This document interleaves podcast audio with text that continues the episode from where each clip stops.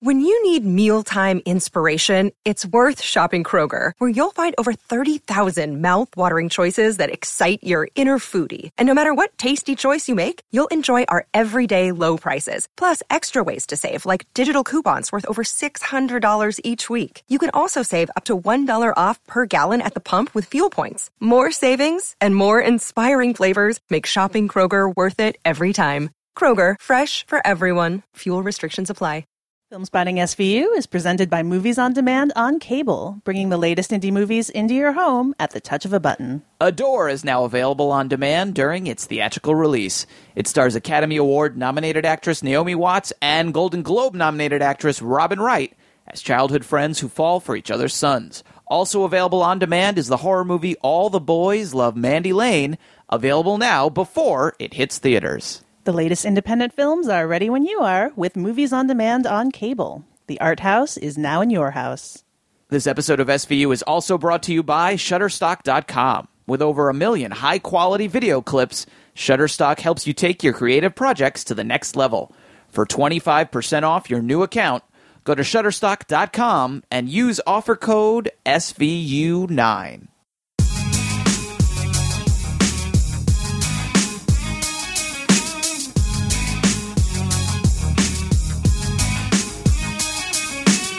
From New York City, this is Filmspotting, streaming video units. I'm Alison Willmore. And I'm Matt Singer, and we all know what happens in Vegas stays in Vegas, but what about what happens in Reno? You'll find out when we discuss Chad Hartigan's This is Martin Bonner. Later in the episode, we'll bring you Q Shots, where we recommend some titles to rent or stream at home right now, all centered around a common theme.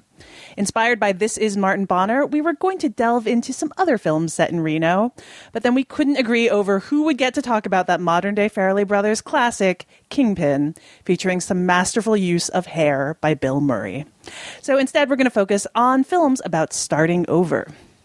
But first up is Opening Break, our segment we do in conjunction with our sponsor, Movies on Demand on Cable, in which we spotlight a few notable films new on demand on cable. Uh, Matt, what are your picks this week? It's an exciting batch of stuff to talk about this week. And the first one I'm going to talk about is actually one of my favorite movies of the year. I'd say this is, you know, absolutely something everybody should take a look at. It's called Stories We Tell. It's directed by Sarah Polley, and it is available now on demand. And uh, Sarah Polley, you may know as an actress and director. Her fictional uh, films as a director, Away from Her and Take This Waltz, which was actually a listener's choice review back on SVU number nine, if you want to go find that review and listen to it, are all about uh, the dissolution of marriages. And this movie, which is Sarah Polley's first documentary, is also about that, but it's also about so much more. Uh, it's also a portrait of Sarah Polley's mother, Diane Polley, uh, it's a portrait of her entire family, all of her siblings, her father, um, her parents' friends. They're all interviewed. And it's also a movie, uh, I think, as the title indicates, about how people tell stories and how memories can be warped or shaped by time or perspective. It's it's it's almost like Rashomon the documentary in some ways, although the story involved, I suppose, isn't as dramatic um, as Rashomon, although from a maybe, maybe that depends also on your perspective or your point of view. We're off. In the beginning, the end. I am unique. From that precise moment when I was dragged out of my mother's womb into this cold world, I was complete. An amalgam of the DNA passed on to me by my mother and father. And they too had been born finished products with their DNA handed down by their respective parents and so back ad infinitum. It is clear to me that I was always there, somewhere in my ancestors' DNA, just waiting to be born. So this unique I has always existed, even in the mystery of nothingness. So where to start? The formal aspects of this movie are very interesting, just by the fact that Sarah Polley sort of lays bare the mechanics and the apparatus of documentary filmmaking. She shows a lot of behind the scenes footage.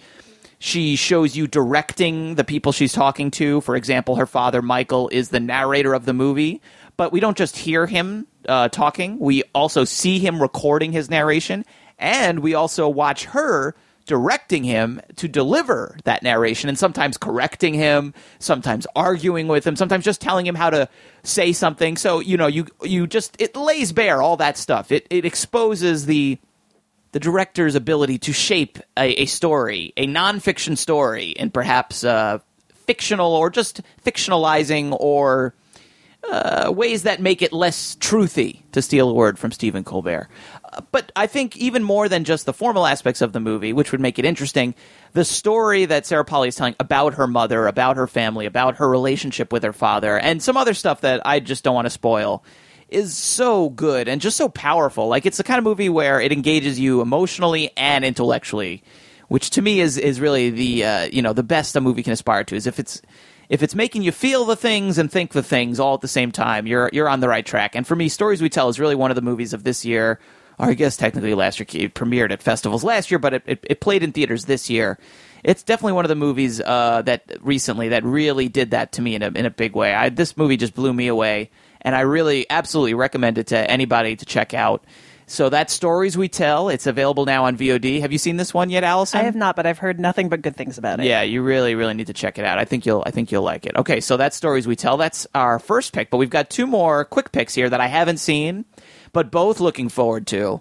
And speaking of essential viewing, our next film is thoughtful and eloquent, and it features a potent metaphor about our society's environmental devastation the financial collapse of 2008, and I think also the ethnic cleansing in certain regions of Eastern Europe. It's loosely based, I'm told, on Shakespeare's The Tempest, and it features a screenplay ghost written by several actual ghosts. yes, it's the reason we go to the movies or watch the Sci Fi Channel or now watch video on demand. It is called Sharknado, the social media cult classic comes to VOD.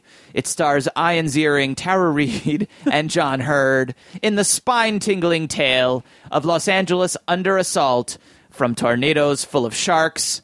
Uh, this is described as Sharknado the Special Edition. I don't even want to speculate what makes it special.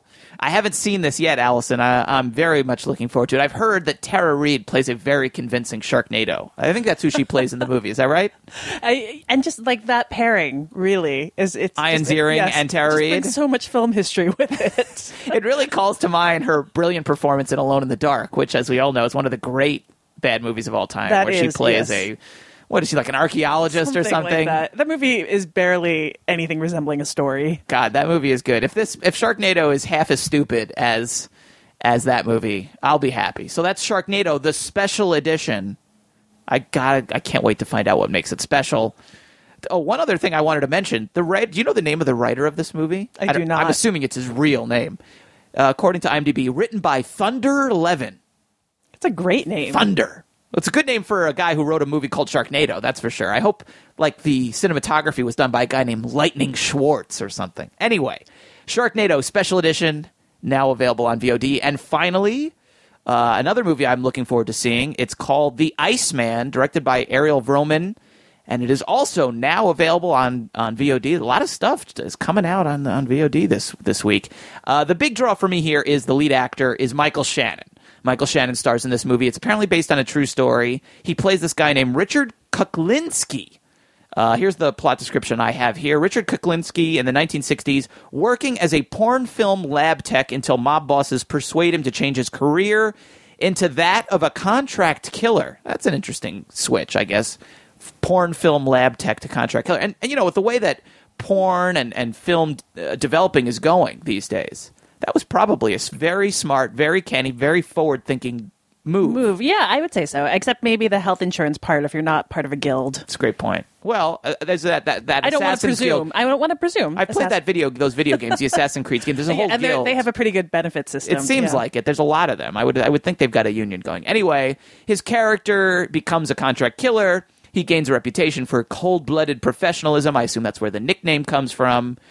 And then there's uh, mob politics involved. It's some kind of a thriller. It's a drama. It's based on a true story. Really, the appeal here. It's Michael Shannon. I love Michael Shannon and everything he does. amazing. And uh, the idea of him as a porn film lab tech turned contract killer you had me at porn film lab tech, but you really sold me at contract killer. So I'm going to be checking this one out in the uh, the next couple of weeks. That's the Iceman, and that is also now available on demand.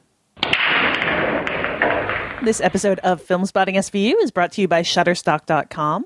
At Shutterstock.com, you'll find the perfect video for your next creative project, whether it's for your website, advertisement, or a multimedia presentation. You can choose from over a million high quality stock video clips, 2D animations, and 3D motion graphics. And they have clips in a variety of digital formats, and most come in high def. Shutterstock sources video clips from around the world and puts them at your fingertips. Many contributors are professional filmmakers, and Shutterstock reviews each video individually for content and quality before adding it to their library. And Shutterstock adds 10,000 video clips each week, so every time you visit, you'll find something new. Shutterstock gives you the assets you need to bring your creative projects to the next level, and they make it easy. They've got sophisticated tools so you can search and drill down by category, clip resolution, contributor name, and more. As you find the assets you're looking for, you can save them to your clip box, and you can access your selections anytime and share them with other team members. Shutterstock partnered with Facebook to provide advertising customers free access to all its images through Facebook's ad creation tool, and it's a great resource for local businesses that want professional looking ads. Shutterstock has flexible pricing, and you can choose between individual clips or video packs, and you can download clips in HD or you can save with standard definition or web formats. You can try Shutterstock today by signing up for a free account. There's no credit card needed. Just start an account, begin using Shutterstock to help imagine what your next project could be like, and save video selections you find to your Clipbox. Once you decide to purchase, use offer code SVU9 and new accounts will receive 25% off any package. That's shutterstock.com and for 25% off new accounts, use offer code SVU9. We thank Shutterstock for their support.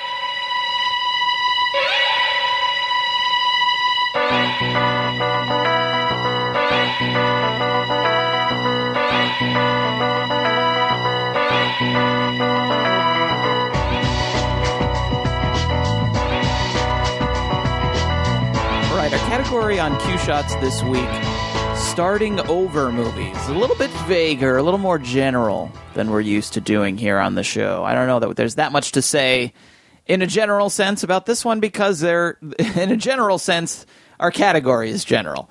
Uh, the one thing I did want to mention, though, is that uh, way back on Filmspotting Original Recipe number 130, Adam and then co-host, now producer Sam Van Hallgren. They did their own top five list about movies about starting over, and they actually had a guest on that top five. The actor D.B. Sweeney contributed his own list.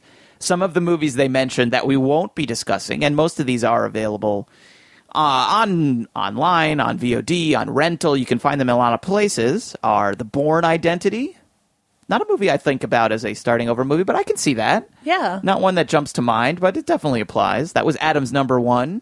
Uh, he also had A History of Violence, which is a good one. That is a good one. It's a really good one, the David Cronenberg film. Hard Eight, aka Sydney, Paul Thomas Anderson's first feature. And yeah, that has uh, the John C. Reilly character, I suppose, would qualify as a character who's starting over. Uh, he's got Passion Fish. Then he has a double feature of Old Boy and Lady Vengeance. Here was here was uh, DB Sweeney's list, Allison. Okay, let's hear it. I'll count them. I'll count them up from number five. Tender Mercies, which is definitely a classic starting over movie with Robert Duvall. Kramer versus Kramer. Breaking the Waves. Hoosiers, which I, I would not have thought of as a Yeah. starting over movie, but and his number one, Trainspotting.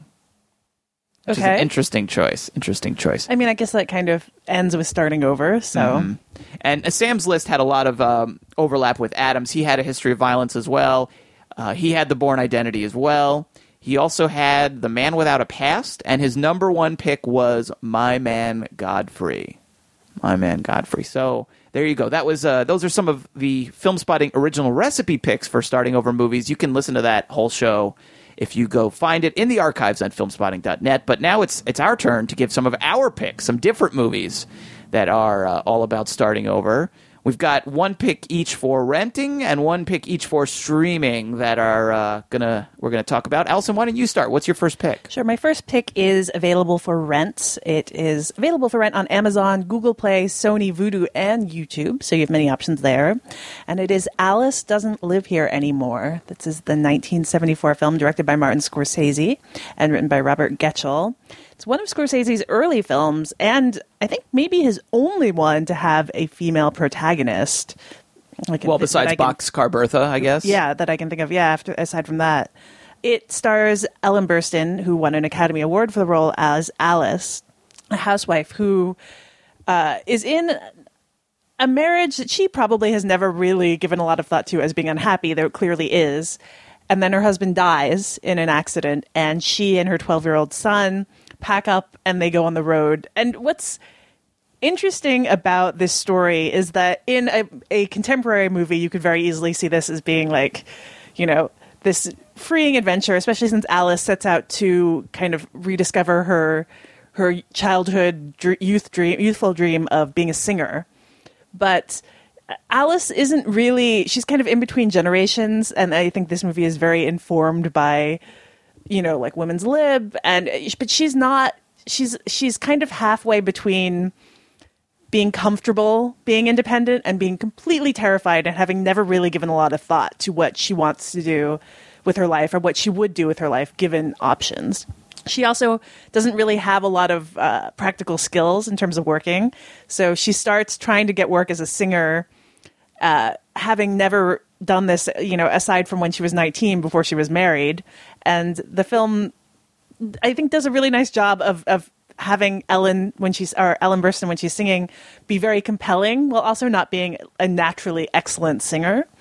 So uh, it, as far as as starting over movies go, it's very satisfyingly unpredictable in terms of of where it's going because it doesn't kind of traipse off to be like now she's going to finally fulfill the dreams she's always wanted.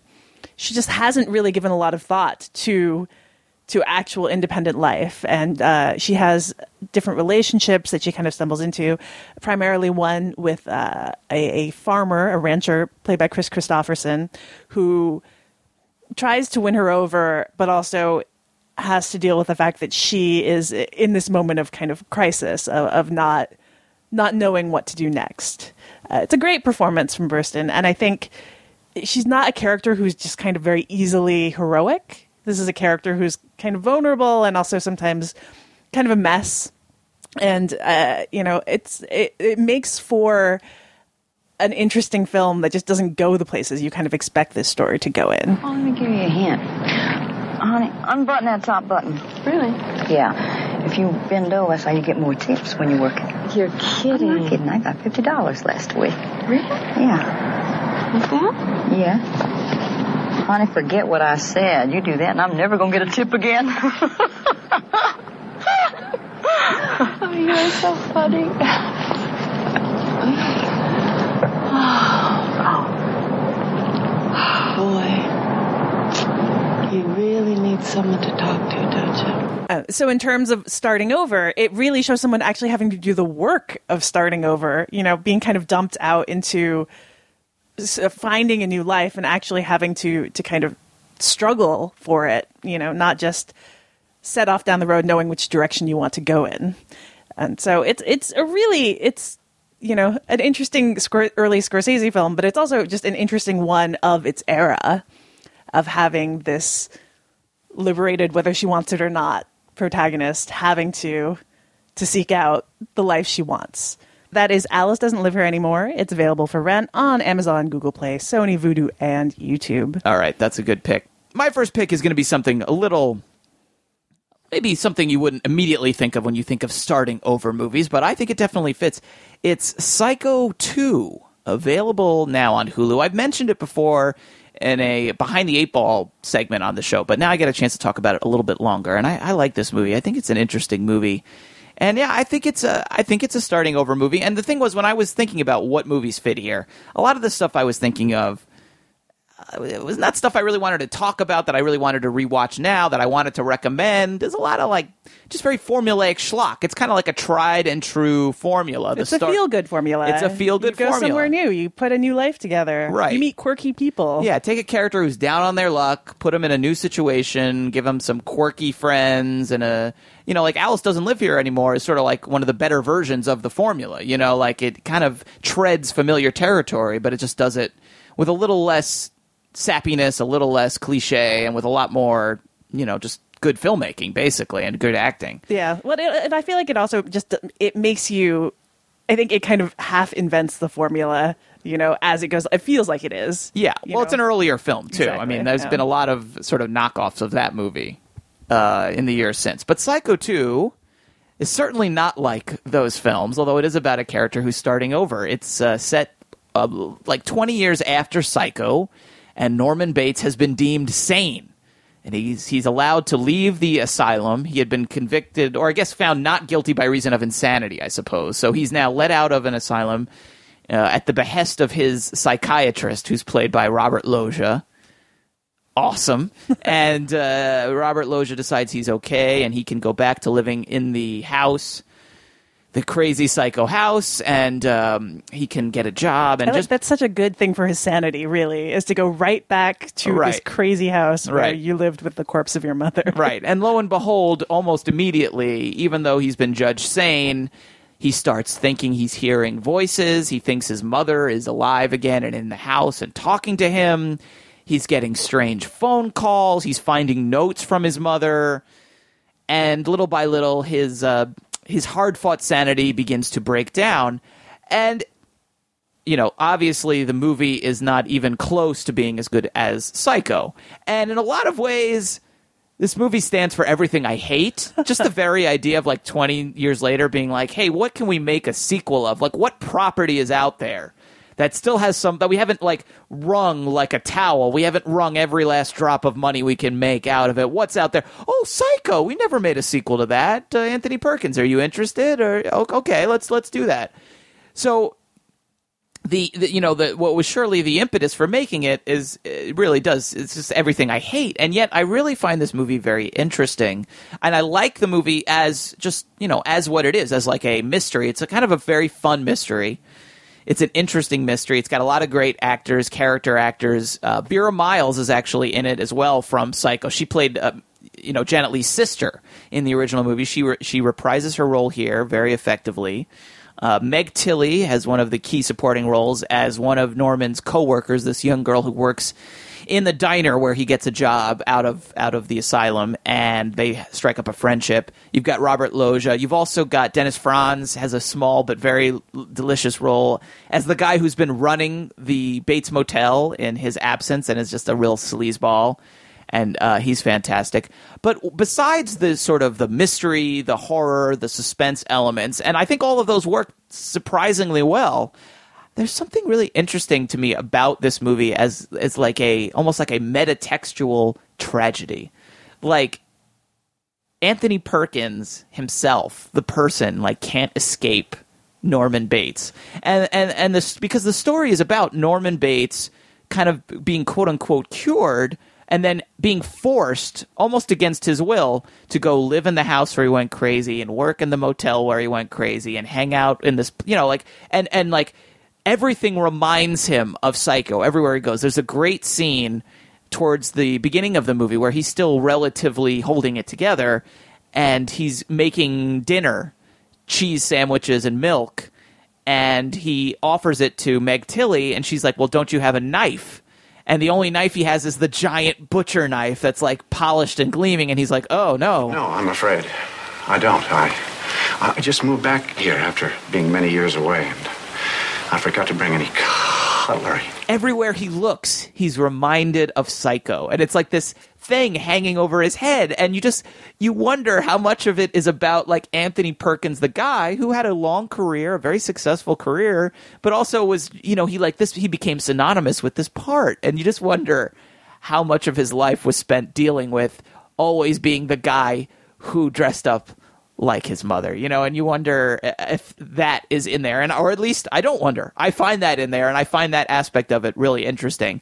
And actually, it turns the movie beyond being just a horror movie into kind of a tragedy as well. I mean, it's really sad. Like you really kind of feel for Norman Bates as this guy. He just can't escape it. I mean, people are like, it's like his past he's not allowed to escape his past he will always be that guy and there's something kind of beautifully sad about that uh, it's about the impossibility of starting over. You can try allison to start over but uh, the past will inevitably catch up with you wielding a butcher knife and wearing a wig. So there you go. That's psycho 2 and is available now on hulu If only he'd moved to a new small quirky town. He That's right. Made some friends. Yes, fallen worked in a- love. Right. If he had worked at Mel's Diner from Alice Doesn't Live Here anymore, he might have had better luck. But no, he stayed in Fair That's- Fairvale or wherever he's from. That's the trouble. that was a big, Yeah. big mistake. Though interestingly, my my second pick, which is available for streaming on Netflix and HitBliss, is about the idea of getting to start over while staying in the same place you've always been, which is Eternal Sunshine of the Spotless Mind,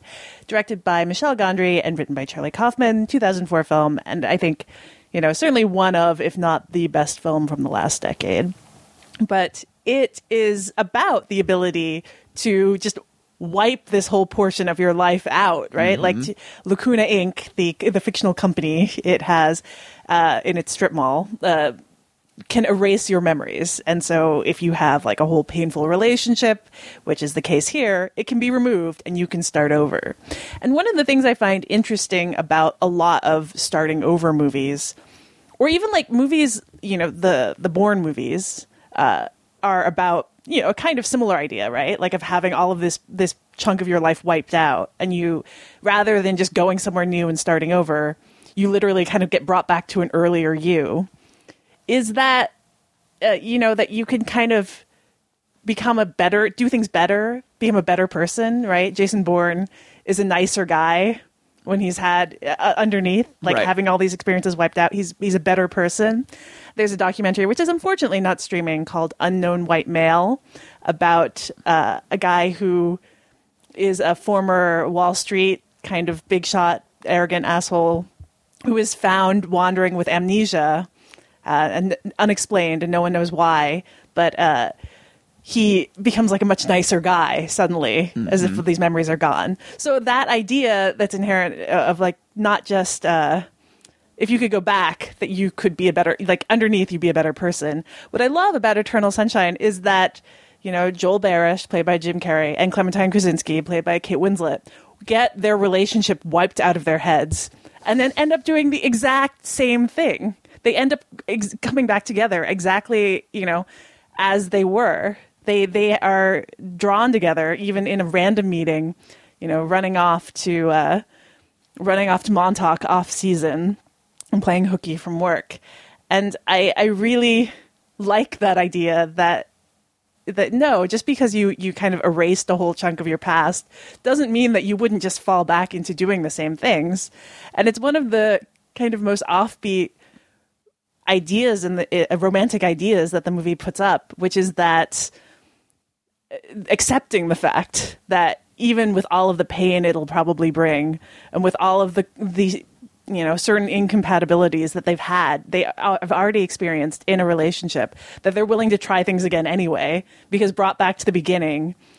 All they can remember, or that, that they are reminded of all of the feelings of excitement when they first met. My name is Clementine, by the way. I'm Joel. Hi, Joel.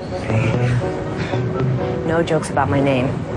Oh, no. You wouldn't do that. You're trying to be nice. I don't know any jokes about your name. Huckleberry Hound.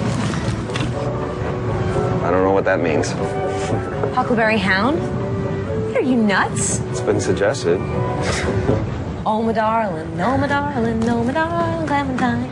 You were lost and gone forever. Dreadful sorry, Clementine. No? Sorry.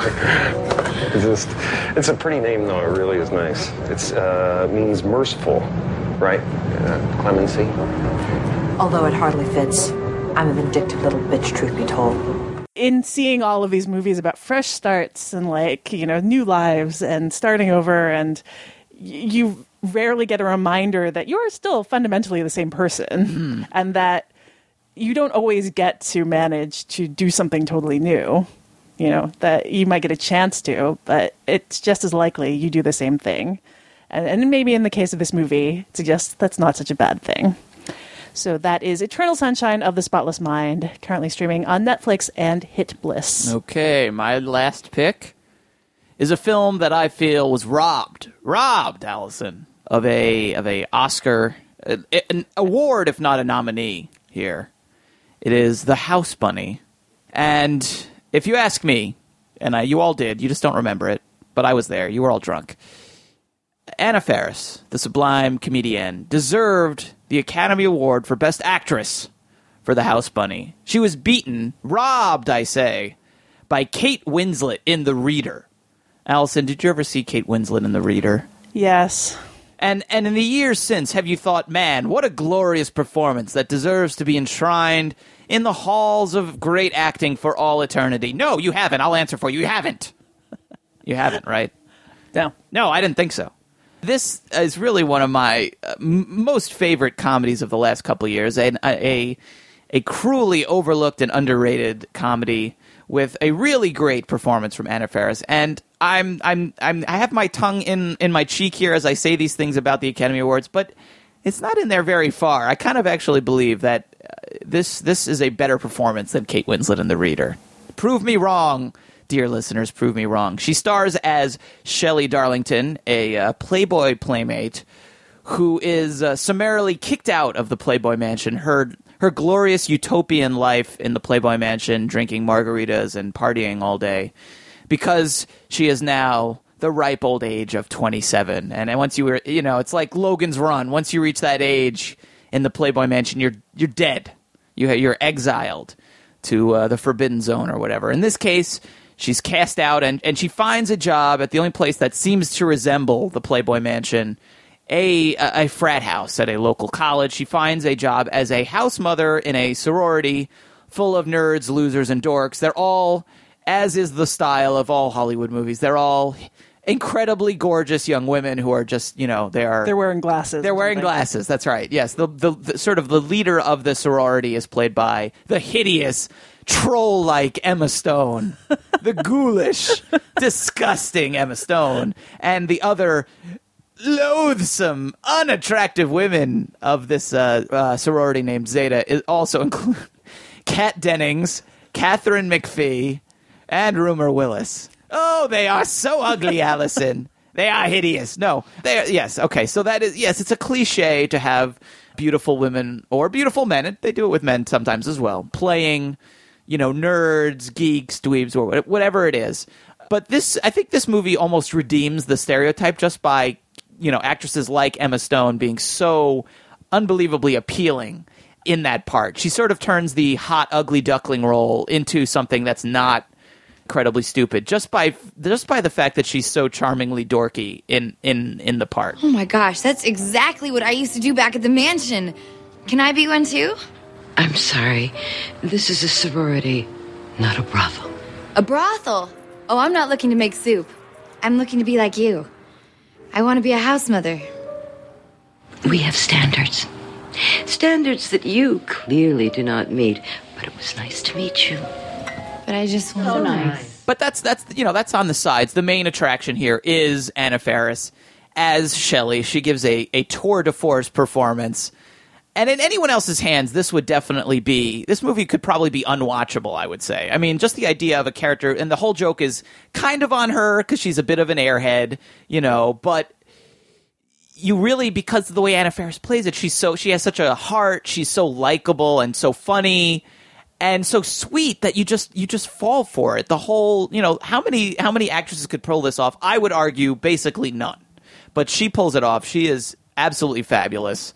I mean, all the little. I mean, she has a great uh, uh, chemistry with Colin Hanks, who plays the guy, the only guy apparently who doesn't fall for the whole Playboy shtick. You know, the Playboy bunny shtick of just you know being breathy and uh, cutesy, and all of her little tricks that she teaches the sorority to uh, endear themselves to the uh, fairer sex. They don't work on him, and she has to sort of she learns a lesson about beauty and inner beauty, Alison, because that's what it's really all about in this world inner beauty. I just think this movie is hilarious. I just I just rewatched it, and uh, I was still laughing. I thought it was really funny. I saw it in the theater in 2008. I didn't understand why nobody else liked it. Thought it was great. I saw it again last night. I still think it's great. It, it's not available for rental. You have to actually purchase it. But my recommendation would be go to Amazon. I went. I bought it on Amazon. It's five dollars to buy it. So now I own it forever. It was like two bucks more than renting it. Most movies are what three bucks to rent. So it's two bucks extra. Now I have it forever. I can watch it as long as Amazon is in business. I can watch The House Bunny over and over. I can watch uh, Anna Faris remember people's names by saying them in that weird spooky voice. Alison. That's how she remembers names for some reason. She does it throughout the movie. It's a running gag. It's amazing. Anyway, I will never forgive the Academy Awards for overlooking this performance, but it's not too late for you to overlook it. You can watch it now on Amazon, iTunes, Google Play, and Vudu. It is The House Bunny. It's an interesting choice. Why? I, I may not. No, no. I think it's. She I- starts over. She does. No, She's she does. I, I may not share your degree of love for this mo- movie, but I love Anna Faris, and I do think she is sorely underappreciated. She is as an actress. She's- she has a show, right? She's she a- does. She, has, has a, a new sitcom? a new sitcom coming up. I think it's on ABC. No, I can't remember. Which You haven't seen it yet. Um, I have seen it. You have seen it. Yeah, it's okay. Can you say how it is? It's it's. I've seen the pilot. It's her and Allison Janney, who's also extremely talented and Yes. very funny. Yes. It it's uh it's a network sitcom, Mhm. but it's actually not so bad. It's about basically like gen- multiple generations of women. Does she get Uh, to really shine? Is it an is it a is it a is it a vehicle for her to do the things that she she does that are so great, which is the physical it has- comedy? it has potential. Yes. Does she And get it's to do any physical comedy in it? Yes, and Great. also it's about she plays a single mom who who Starts over? Yes, basically, and is is as like a recovering alcoholic who's working as a waitress and kind of trying to put her life together and be a good mom and deal with her crazy mom. Wow, it does sound sound like Alice doesn't live here anymore. Yes, so there you go. Uh, it's yeah, Anna you know. In Alice doesn't live here anymore sounds pretty awesome. To me, Yeah, and. I, I, you know, it's interesting. She talked about at TCA, which is the big press tour they do for all the new Mhm. shows. She talked about how uh, she felt like her career has really been held back by doing scary movie and all of that. She was seen as like a spoof actress, you know. But I, I you know, to your point about the Academy Awards and all of that, it takes incredible talent to be a comedic actress of like. To, to the, with the skill she has, Right. But it never gets looked at as seriously as No. dramatic acting.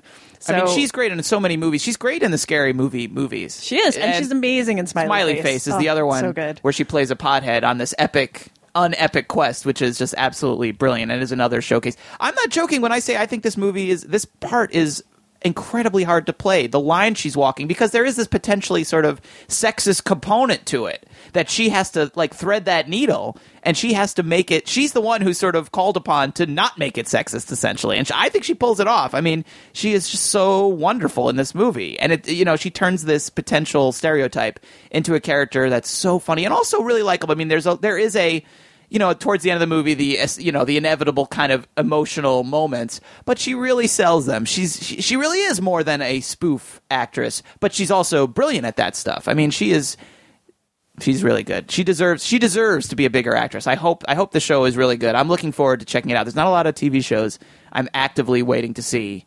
I may not like it, but I am looking forward to it. All right, one more time. It's The House Bunny, available for purchase on Amazon, iTunes, Google Play, and Vudu. Thanks for meeting me. Not a problem. I'm interested in hearing how things are going with the program. Yeah? And with you. In general. I got a job. Really? What is it? Parking lot attendant. That's great. Yeah, a lot of people have trouble with that first hurdle. Things are tough, especially now. No, that is really good that you got that. Yeah, I mean, it's something to do. It's somewhere to be is more like it. How are things going with Steve Holmes? Fine. Yeah? Don't want to be rude, but is there a reason that you wanted to meet me and not him? Well, I did call him. We talked for a little bit. He's a really nice guy. He's just, uh, very Christian. Okay. I mean, I believe in God. I just feel like I'm a fraud around him. God. No, Steve. That brings us to our listener's choice section, in which we let you, the listeners, vote on one of three options to be our main review. And the choices we gave you in the last episode were all recent films. This is Martin Bonner, Kiss of the Damned, and The Lords of Salem. And the race came down to Martin Bonner and Lords of Salem, but Martin Bonner beat out the Rob Zombie movie by a pretty solid margin. So, This is Martin Bonner is the second film from Chad Hartigan, who previously wrote and directed the 2008 film Luke and Brie Are on a First Date. He is also, Matt, the winner of season one of the game show Ultimate Film Fanatic, which aired on IFC, the network for which we both used to work. So he That is, an interesting bit of trivia. Yes, the ultimate film fanatic, the champion of season one. So uh, he clearly knows his movies in addition to making them. This is Martin Bonner stars Paul Einhorn in his first major role. Uh, after working as an actor for years, he plays a title character who's a man who moves to Reno to start a job at a faith based organization that helps prisoners reintegrate into outside life and get back on their feet. Martin has two grown children he speaks to on the phone. He's divorced, and after having worked for a church for much of his life, he's no longer particularly religious, but he's basically committed to this way of life because it's all the work experience he has. And he ends up striking up a friendship with Travis Holloway, played by Richmond Arquette, a man who has been released after 12 years in prison. Now, this film premiered at Sundance earlier this year, and it was acquired by Monterey Media out of the festival, played at many other festivals after that, was released in theaters on June 28th, and is already on Netflix, which just kind of goes to show how the windows have been collapsing, especially for indie films.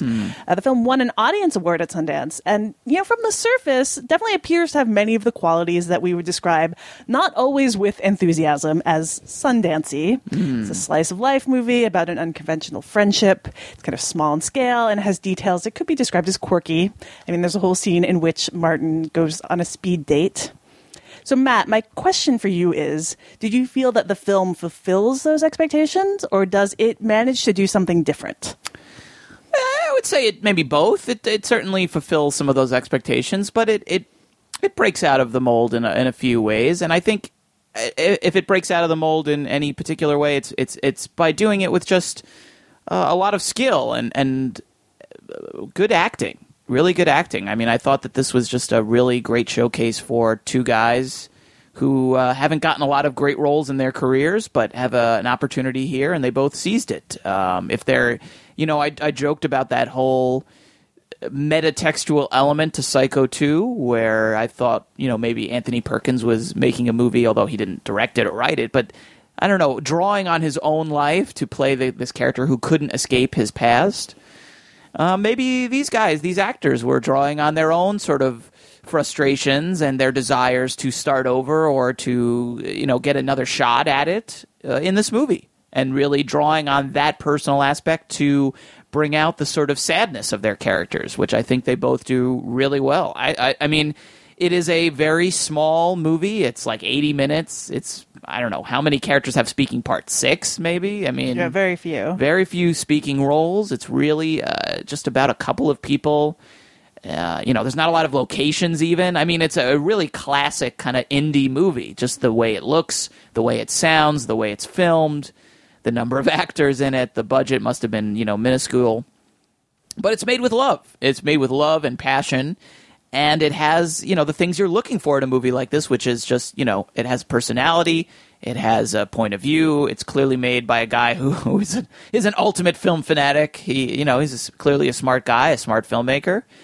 And uh, I thought the two lead actors were great. And uh, I mean, I wouldn't, you know, this movie didn't, you know, blow my mind, but I, it's not really the kind of movie that's made to blow your mind. It's a movie that's just sort of made to just sort of do what it does in a small but very effective way. And I think that's what it does. Yeah, I, I agree. I like this movie a lot. I don't think it has any aims to, yeah, like blast you out of your seat, but I think it's extremely generous of spirit. And Mhm. also, I really enjoyed the specificity of the details that it has characters who don't feel like characters they do feel like people in that and and same with the setting that all of these things are not the movie is not about specifically being an Australian guy living in the US even though you know Martin like the actor who plays him happens to be Australian.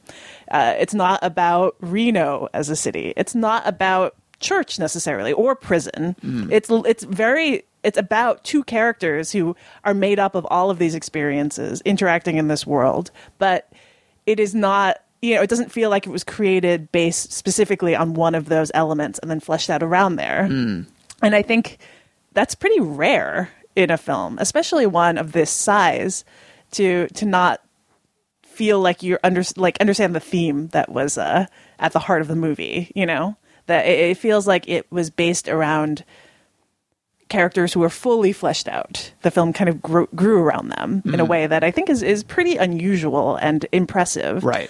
You know, there's little things from from the the idea of the organization he's working for, and the fact that he, you know, is both seems to be working hard at it and enjoys it enough, but is also he has no particular dedication to doing this work. Right? Mhm. It's a job Right. to little side details like going to uh, the auction house to buy a lamp, which he puts on eBay, Mhm. or the the conversations with his son, or the you know the messages he leaves for his son. it, to me, it doesn't even have to be that big. Like when you say specificity, like one of the things I noticed about this movie that maybe th- this is like clearly one of my hangups, and I, we might have talked about this on the podcast before. I hate, hate, hate in movies, TV shows, anything when people have phone conversations and they hang up the phone without saying goodbye. They're having conversations and then they just put the phone down because there's like you know it's in the interest of pacing and And because it's a movie, and you understand that like in a movie phone conversation, it People do just that. don't People talk do like that. normal human beings. Exactly. It's like you go up and say, "I'll have a beer at the bar." right. People do that in movies only. Right. And and in this movie, when every conversation ends with someone saying goodbye and putting down like Or oh, he says, "I'll call you in I'll a few call days." you in a few days. Yeah. Goodbye. You know, like and I just appreciated that. I appreciated the fact, like you said, that the you know, it doesn't feel like it's shoving these characters into some sort of uh, uh, you know mold to fill out a theme or some big story you know i appreciated the fact that it was just allowed to observe these people that felt so real in this environment that felt so re- real and just let the drama sort of naturally kind of build from there um, another movie that was at sundance this year also highly acclaimed, which I just saw, which as you're describing this movie, you reminded me of, um, is Fruitvale Station. Is another movie about you know a real you know like uh that's actually based on tr- a true story, and also kind of takes this small approach, but at times it kind of forgets that, and it adds in all of these kind of. Uh, have you seen Fruitvale Station? I have. It kind of adds in all these very contrived elements, and I loved the performances in that movie too. And I, I- think it's a, it's that movie is is good and it's worth seeing. But it could have been a great movie. But I was actually really put off by these these very theatrical, very movie ish elements. You know, and this movie, I guess maybe it's possible because I saw these movies within a few days of each other. It's possible I like this movie more because this movie works very hard not to do that. It doesn't force Martin into a crazy plot where his his son, who he's having these kind of long distance con- calls with his answering machine or whatever, you know, the son isn't missing, and now I have to go on the road and find my son. You know, it doesn't force that on the movie. It lets it stay as these phone conversations or packages sent between them. Like it allows it to be the way a life like this might actually happen and evolve. And like there's still drama. It's not like it's boring, but the drama is like allowed to be small and real. And I just appreciated that about it that you just allow the characters to be themselves in their world and you don't force some of this uh artificiality on them. Right. I, you, and I, I feel, uh, as opposed to Fruitvale Station, you never feel the film kind of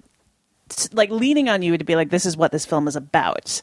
And I think, you know, if the film, if there's ever a moment, and I didn't think it really, it wasn't until after the film was over that I felt like it was kind of maybe that moment that it would happen is is when uh, one of the character's daughters says something about how I guess when you're older, like you know, you don't change that much, Mhm. right? And she's talking about how uh, her father looks the same as in a photo from like 10 years ago or Right. 20 you know but it it does speak to the fact that these are two characters who are are not at a convenient kind of traditional point of tr- of change in your life Mhm. right that martin is in his apparent like his late 50s maybe or older it's not there's no kind of easy set path to be like what does it look like when you start a new life at that age Mhm. you know and and especially if you're moving somewhere new uh, and, and I thought that was really nicely done. You know, there are very few moments in this movie that I felt the director's hand. You know, Right. and and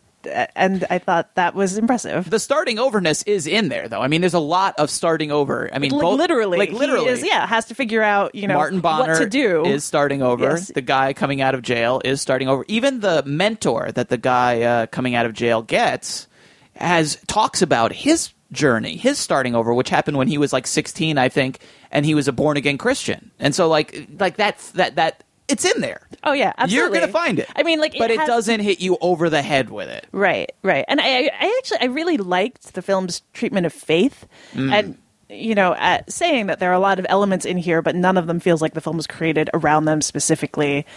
Uh, oftentimes, especially in indie movies, when characters are Christian, it's usually brought up specifically so that they can. I don't know. Usually say something offensive, Uh, Right. You know, Christianity does not No, to, well. usually those characters are there to be, to Hypocritical. be yeah, and they're there to be condemned. Yes, to expose exactly. their hypoc- you know hypocriticalness. yeah. And I, I think there's the dinner scene in which the the character who has gotten out of jail has dinner with his his mentor who is extremely religious and his Yeah. wife is very religious. It's like a great conversation because you can kind of you can sense this character's how he's uncomfortable with someone who has this level of faith. Right. But at the same time, you these are such kind people. Yes. You know, and he totally appreciates that they are being incredibly kind to him. Right. And it's it's and they're not hypocrites, And they're not they don't have an ulterior motive. Exactly. they're just nice people. Yeah. And, and you know, faith, scene. faith is part of that. And, Right. it, you know, the film does this really nice thing of showing how kindness can kind of be born of or supported by faith, but that Mm-hmm. also it can come from just, it's poss- it comes from people, you know, there's a, there's an act of kindness towards the end of the movie that does not come from faith. It comes Mhm. from just being an act of kindness, and it's really nicely done Yeah. you know and I, I it's i think those like having those two exist in parallel was was was very nice uh, what did you think of the way the film was shot it's it kind of shot a little more artfully than say you know the the maybe your typical indie Well, I mean, I, the one thing I thought, uh, just in a general sense, was how good the movie looked on Netflix. Um, it's a very bright movie. It's shot in a lot of like uh, you know bright daytime with very bright light, and uh, it looks very sharp and, and crisp. I don't. I mean, I don't know if the how the technology of Netflix is evolving and how much shooting a movie like this is movie is just a few months old and how much shooting it in HD and how that helps. But you know, this movie looks better on Netflix than a lot of Hollywood movies do. Not maybe not the most recent ones, but just from you know five ten years ago. If you watch those movies on Netflix, the print of it is really pristine. is very sharp and bright, and uh, I, it was it's a nice movie to look at. In terms of some of the more, I would say, uh, more visual moments. I don't know if they necessarily add that much. Maybe you can sort of explain s- some of them to me. I, I they're not distracting per se, but I don't know that they added all that. But there's a, there's a shot that I, I'm sure if you've seen the movie at home, if you're listening now, you'll know exactly as soon as I describe it. Just where the camera sort of pans 360 Yeah. degrees around the environment of Reno, and it's interesting to sort of get up the full sense of the environment. And I felt like the one thing that that adds is a sense that you're not on a movie set that you're not there, like there's no there's no crew there's no anybody around. Like you're literally seeing you know the ca- the cars that are driving by on the street are not extras. These this is this is we're like this is Reno. This is the real place. We haven't gussied it up with a lot of lights and and sets and and production where you know it, it's it lends a, a documentary element to it. And i suppose that's something in its favor. But i would say the movie has such a convincing kind of documentary feel to it in general that i, I don't really need that Yeah, I, I was I had very mixed feelings about those shots. I mean, that one actually really reminded me very strongly of Battle in Heaven. There's an, a similar shot in Oh, that. I know which one you're talking about. Yeah, about. and except of course it comes in the context of some much more explicit. Yes. yeah. But there is like a, a shot where it kind of pulls away from the characters and the camera goes 360 out the window and you see Mexico City and kind of back around. And it really reminded me very strongly of that. But also, I mean, I don't know that being t- sh- taken out of the movie to be like, wow, that looks a lot like a Carlos Reygadas film Hmm. is necessarily a good thing. You know, I, I mean, I appreciate the ambition that went into some of these shots, and some of the other ones are composed kind of very artfully. There are a few, I remember noticing a few shots, but I don't know. I mean, I, while I appreciate that that's, you know, unusual, I think, for sometimes like films of this kind of scale. It, it occasionally kind of brought me out of the movie Mm. because it drew. I, I think it kind of draws attention to itself. So yeah, but I, I I agree. It looks like it looks really good. It Mhm. is like very crisp and it, I, particularly for Einhorn, it does a great job of just showcasing. He has a great face. He looks, yeah you know, like kind of. He looks like someone who's lived quite a bit, and also just someone who. He's, he's he has like a very kind looking face. He is someone you know. Who looks like you'd want to confide in him. Yeah. and I- I, think you know you understand why a character would latch onto him. Yeah, the one other thing I wanted to mention that I had in my notes that I had thought about as I was watching it is, you know, uh, in our in our line of work, people are constantly and more all the more all the time talking about movies and TV, which one is better. TV has gotten so much better than movies. You know, TV is the place now where you can tell stories and really it's a place for these great characters. You can do so much more because you have so much scope. And I, to a certain extent, that might be true. But I, what I, what I really liked about this movie was it almost presented like an an alternate model where it's not like movies have to become just blockbusters and just spectacle to do something different than television because they can't tell a story on such a big scale. You know, it's like TV can be novels and movies can be short stories. You know, I felt like I was watching a great short story. You know, we don't have to have a, a really complicated plot. You know, like you think about the great, and they are great TV shows, uh, like the Sopranos, right? It's a brilliant character study, but it's also a you know this incredibly complicated mob drama, It's a family drama. It's a big story, Yeah. right? And a lot of stuff happens. Plot, plot, plot, plot, plot. Character is huge, but the plot is so important and so essential to everything that's going on. And this movie doesn't need uh, sort, sort of what we were talking about with Fruitvale Station. It's like it doesn't need you know homemade meth labs and the mafia or you know the fate of an of an advertising company. It can just be about two guys having this relationship. Like, and I found that really exciting in a sense because you don't miss that other stuff, or at least I didn't miss that other stuff. I wasn't sitting there going, "Oh, when is something going to happen? When are these characters going to do something?" I was like, "Isn't it great?" That we can watch this movie where they don't have to do something. They can just be. They can just be themselves. They can just be these people, and you can allow moments. Like there's a moment in this movie, and and I would say the movie is really good, but it's you know like we said, it doesn't. It's not like it's not going to change your life. But there's a scene in this movie where it's as little as Martin Bonner taking out uh, like I think an eight track of his old music and listening to it. This is he used to be in a band when he was a when he was a young man, which has come out sort of organically through the dial. He mentioned it. It's like just a curiosity of his life. At one point, he was in a band, and he listens to the music and he just dances to his own music.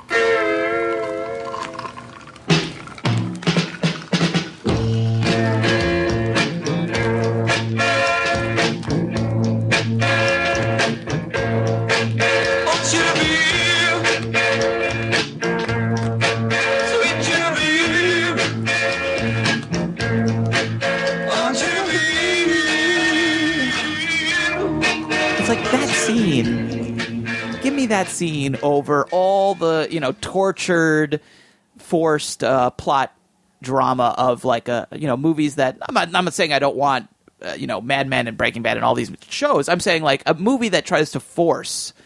Uh, you know, really artificial stuff on on movies that don't require it. Give me this kind of drama. Just a guy kind of grappling with his life, Yeah. without any words.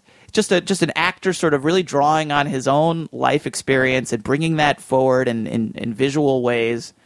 That I, that scene is just magical. It is. It's really great, and um, and I, I believe it's actually from the actor's own band. It wouldn't surprise me. I definitely But thought it was possible. Yeah, but I, you know, I agree, and I think you know, it would take, it would take that over a million feisty, wisecracking, heroin addicted grandfather figures. You know, in a lot of other probably, you know.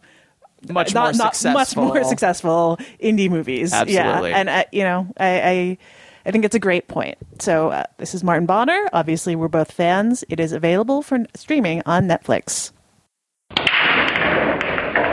All right, let's wrap things up on this episode with Behind the Eight Ball, a countdown of three new titles, two listener recommendations, and one film chosen blindly at random by number from our Netflix My Lists. Not our cues, not called cues anymore, Alison. My list. Your your my list and my my list. Yes. Yes. We got that? Got it. You're going first. Are you ready to start? I am ready. All right, let's start with three new titles. All right, first up is Rise, which is new on Hulu. This is the 2005 documentary from photographer David LaChapelle, and it's about two different dance cultures in Los Angeles uh, clowning and crumping. Crumping. Yes, and, you know, this. Uh, documentary has uh, been occasionally criticized for some type some say like uh, having style over maybe substance in terms of dealing with issues of poverty and violence in in in Los Angeles, but it has amazing amazing dance footage and that both includes these very stylized uh, footage of the dancers out like on the beach or you know out in different places. Shot and david LaChapelle has a very distinctive way of shooting people both on film and uh, in photos. But also the battle zone which is the whole kind of tournament where they the, the different members go up against each other in front of this whole crowd. Is really exciting. It's great. Like that whole sequence is amazing. So rise is currently it's new on hulu and uh, new to Netflix is To the Wonder, the latest film from the suddenly extremely prolific and fast working Terrence Malick. Uh, this is the film that stars Ben Affleck, Olga Kurylenko, Rachel McAdams, and Javier Bardem. Affleck plays an American man who falls in love with a Ukrainian divorcee and brings her with him to Oklahoma. And it's uh, it was a divisive film, I think, like not.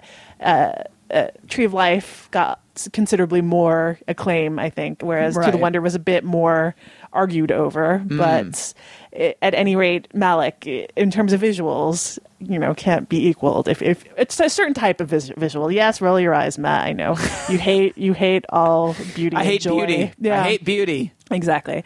to the boring. what?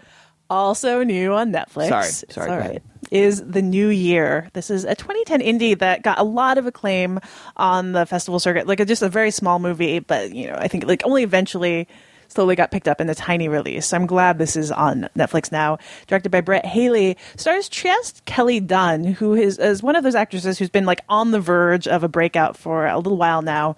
She was in Cold Weather, the Aaron Katz film, uh, the kind of mystery film and loves her gun which is a more recent festival film she's a really talented actress and in this film she plays a girl who kind of dropped out of college and gave up dreams of like writing to return home to pensacola to care for her father and kind of fall into this relationship that's uh, you know kind of not particularly uh, invigorating. And then her kind of high school rival, who's become a stand up comedian in New York, comes home for the holidays, and it sort of you know pushes her into this crisis of, of having to figure out what she really wants to do mm. with her life having gotten kind of stuck at home so that is new on netflix All right. How about two listener recommendations? All right, first up, we have a recommendation of Portlandia, which is streaming on Netflix, that comes from Kenny from Denver. He writes that the new season of Portlandia has the same offbeat comedic style of Fred Armisen and Carrie Brownstein, but in addition to recurring character sketches where bit by bit the oddities of the Portland archetype are familiarized and set up hilariously, there's a running thread throughout the episodes. There has never been a plot on Portlandia that goes beyond one episode, so it's fun to see the director and writers incorporate some very cinematic and compelling filmmaking, bridging episode to episode. The development of the story of the troubles of the mayor of Portland brilliantly and somehow perfectly, even though he's a Washington native, portrayed by Kyle MacLachlan. I've only seen the first five episodes, writes Kenny, but so far this season is another success for Fred and Carrie. That's Portlandia. And our second recommendation comes from Bill from Massachusetts, who suggests The Take on Hulu Plus is a 2009 British miniseries starring Tom Hardy and Brian Cox in a crime, business, and family drama. Tom Hardy is at his Tom Hardiest, writes Bill, as he kills, beats, and rapes his way to the top and then bottom of the crime syndicate and his own family. So that is The Take. It is on Hulu Plus. Okay, and one random film from your my list. You gave me number 80, and number 80 on my my list is Dr. Detroit. This would be the 1983 comedy starring Dan Aykroyd as a shy Chicago academic who, for reasons not worth explaining, ends up pretending to be a pimp named Dr. Detroit. Have you watched it yet? No, it's on my my list. Oh my god, it's so good. So I'll- Five five hundred stars. for Five hundred for Doctor. Detroit. Excellent. All right, Matt. By next, can we make that all three listeners' choice options for our next episode? Make all, it Doctor Detroit. All Doctor Detroit. He doesn't just pose as a pimp, Alison. He poses as a pimp who talks like this, who has a robot hand. Doctor Detroit, All right, it's actual currently, actual movie, currently streaming on Netflix. really exists. Yes, in the real world. Yes. All right, Matt. Are you ready? Uh, no, because I have to go watch Doctor Detroit right now. All right, we'll see you in two hours. Okay. Okay, now I'm back. All right, three new films. Okay, I'm going to start with Parker on Netflix. I've long said that Jason Statham is one of the most dependable movie stars in Hollywood. Not necessarily the best, simply the most dependable.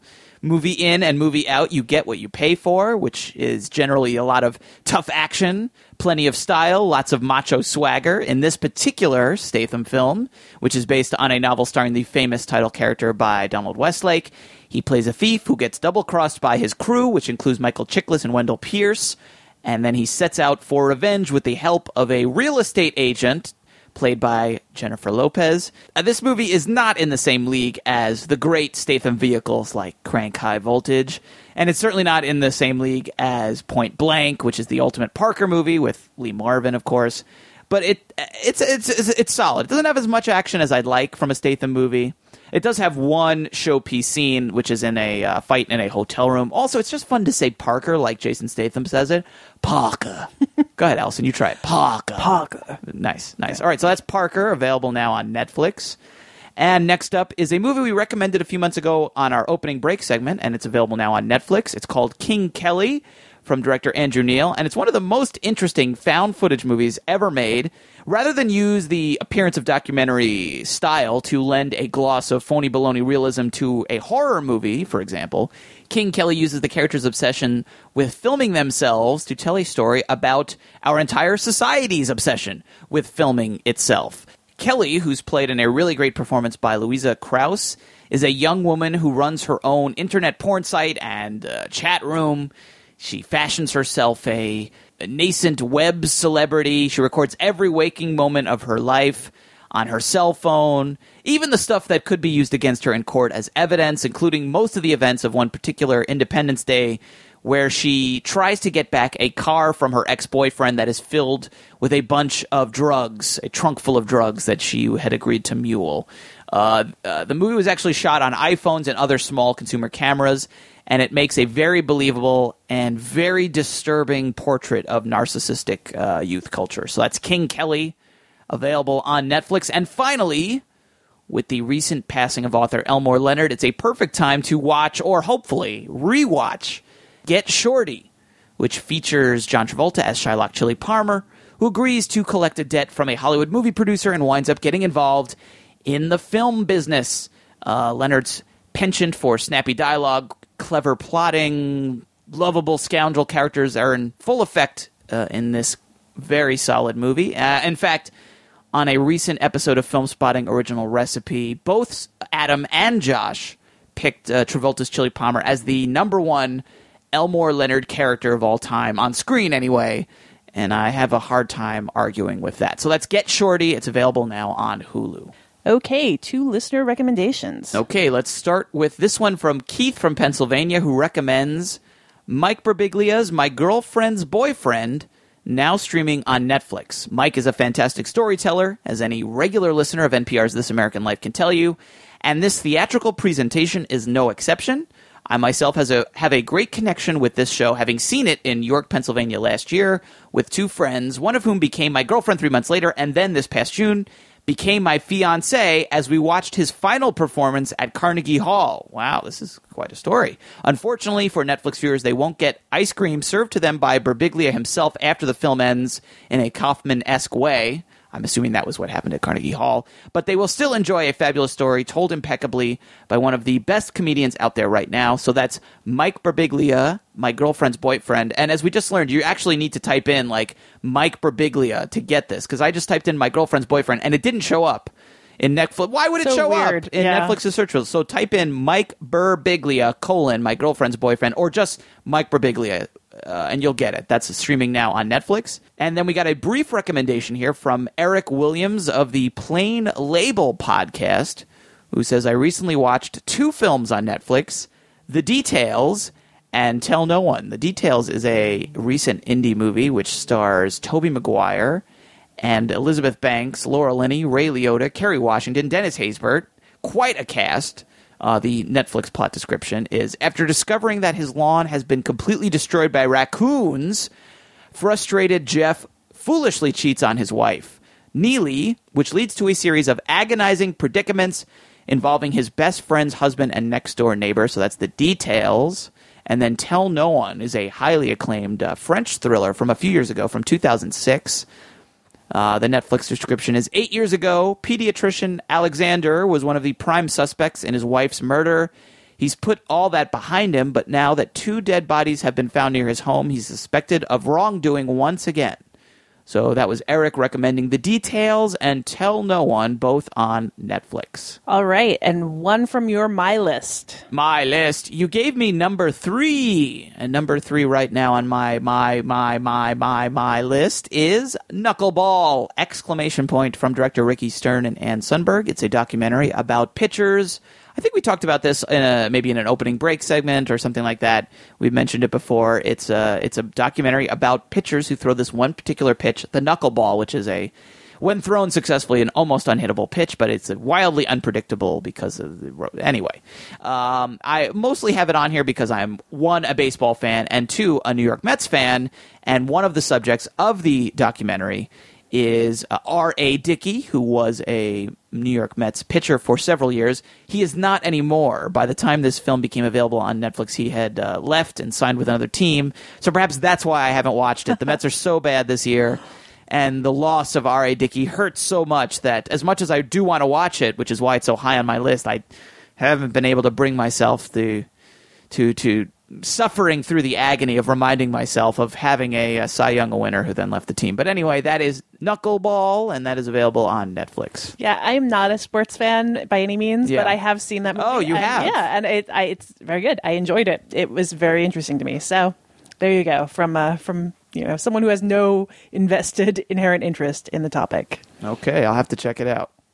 All right, let's get to our listener's choice options for our next episode. And once again, we've got some relatively new titles three new movies or new ish movies, or an oldish movie that's coming out soon, which qualifies as a 2013 release, actually, which is very strange, but that's how it works in this world. This Alison, why don't, world. yeah, why don't you talk about that one first? What's our first Sure. pick? Our first pick is uh, first option is All the Boys Love Mandy Lane. It will be it's available on iTunes and on demand. This is a film that premiered at multiple like many big festivals in 2006. Uh, directed by Jonathan Levine, who has since then directed The Whackness, 50-50 and Warm Bodies all the while this film because of like weird the weird issues of in the industry has sat around. Because it was basically bought by the Weinstein company sold to Senator which went out of business. Ooh. so then it kind of was left in limbo for a long time then rebought by the Weinsteins who in their press release positioned it as rescuing the film despite the fact that I, think, I suppose technically it was their fault that it sat around in limbo the whole time to begin with not that that would ever stop Harvey Weinstein from sending out a press release. So that is, um, it's, it's a horror movie. It stars Amber Heard as Mandy Lane, who is a kind of beautiful outsider, a beautiful outcast who is invited to a party in which people start to to die in horror film like fashion. So that's uh, your first option. All the boys love Mandy Lane, available on iTunes and on demand. And in spite of the fact that it's been around, as you say, for so long, it's not like it's been sitting on a shelf because it was bad. The movie actually, it's gone. It was pretty well received. Yeah, we haven't seen it, but it's you know one of the more critically acclaimed like indie horror movies of the last couple of years, and that I think that's why it's it's kind of hung around for so long and Right. hasn't just, vanished. Uh, right, or been kicked out to DVD. Right, like it's actually getting a theatrical release. Right, because it's supposed to be kind of good. So, uh, yeah, I, I still haven't seen it myself, but I am looking forward to finally catching up with it. So that would be a good option one. Option two is available now on iTunes, VOD, and it's also playing in limited release in, in a few theaters. And it's called Touchy Feely. It's the new film from director Lynn Shelton, and here's the plot description. Massage therapist Abby awakens one day to discover that she's physically repulsed by human touch, a situation that will doom her career. Meanwhile, Abby's brother Paul, a dentist with a foundering practice, experiences unexplained success. The cast uh, is Rosemarie DeWitt, Josh Pais, Allison Janney, Ron Livingston, Scoot McNairy, and Ellen Page. Very good cast. And of course, Lynn Shelton uh, directed My Effortless Brilliance, Your Sister's Sister, and one of the movies that I don't know if it uh, maybe it doesn't even belong in the filmspotting original recipe pantheon. It might even it might it might need to go in like the filmspotting Valhalla or something. What's greater than the pantheon? Hump Day, which is one of I know Adam uh, Kempenaar's favorite movies of the last couple of years. Hump Day, he loves that movie. Uh, and this is Lynn Shelton's latest. I think she's a really talented filmmaker. It hasn't gotten great reviews. It's certainly the weakest reviewed of those movies, but Uh, I'm I'm still looking forward to seeing it because I, I love all her other movies. I'm really looking forward to checking it out. And that cast is so good. It's, like so how good. Could, how could Yeah. it not be good? I mean, I guess you know You it's never got- know, You never but- know. It's gotten but- it does it has gotten admittedly not fantastic reviews, but I am looking forward to checking that one out. It's touchy feely. It's available on iTunes, VOD, and in a few theaters in the country. It is in release. All right, our third option is currently streaming on Netflix. That is Our Idiot Brother, which is a 2011 film directed by Jesse Peretz. Jesse Peretz uh, has directed several films, directed several episodes of Girls, and also was in the 90s band The Lemonheads. So we're all about So much trivia, so much obscure trivia on this episode. ultimate film fanatic worthy trivia. we could all win at Ultimate Film Fanatic. Um, so this film stars Paul Rudd as the uh, idiot sibling in question who uh, ends up in jail for selling pot to a cop.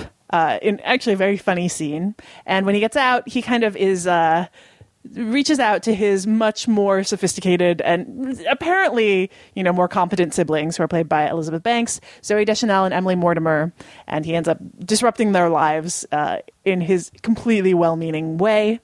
Uh, and this film just has an incredible amount of talented comedic actors in it. Uh, just like almost every character who appears, even in a tiny role, is played by a very familiar and welcome face. So you know, I, I it's it's got I think a lot to talk about. Simply, even if, in terms of uh, the comedy world right now, mm-hmm. that I, I think we could probably discuss. So that's our idiot brother, and it is currently streaming on Netflix. Or even a Paul Rudd. I think a Paul Rudd podcast could be pretty interesting. He's had a really interesting career. Yeah, I think that I think that could be very interesting. So that could be a good jumping off point for that. Anyway, which movie should we review on the next episode of Filmspotting Streaming Video Unit? You can send your pick to SVU at filmspottingsvu.com or you can enter in the poll on the right hand side of the page at filmspottingsvu.com. Your vote must be received by Monday, September 16th at noon. After that, we'll announce the winner on our Twitter account, twitter.com slash filmspottingsvu. And you'll have all that week to watch the film and then join us for our conversation on our next episode, which will be on or around Tuesday, September 24th. Filmspotting SVU is also where you can find our show archive, as well as a list of direct links to all the movies we discussed on the episode. The Filmspotting SVU remix theme song is by Vince Vandal. Listen to more of Vince's work at vincevandal.com. And we will be back in two weeks with more movie and occasional TV recommendation and the movie review you pick. And in the meantime, you can follow us on Twitter at Alison Willmore and at Matt Singer. And you can follow the show at Filmspotting SVU. That's where we announce the winner of each show's listener's choice and where we share more streaming suggestions from SVU listeners. For Filmspotting SVU, I'm Alison Willmore. And I'm Matt Singer. Thanks for listening.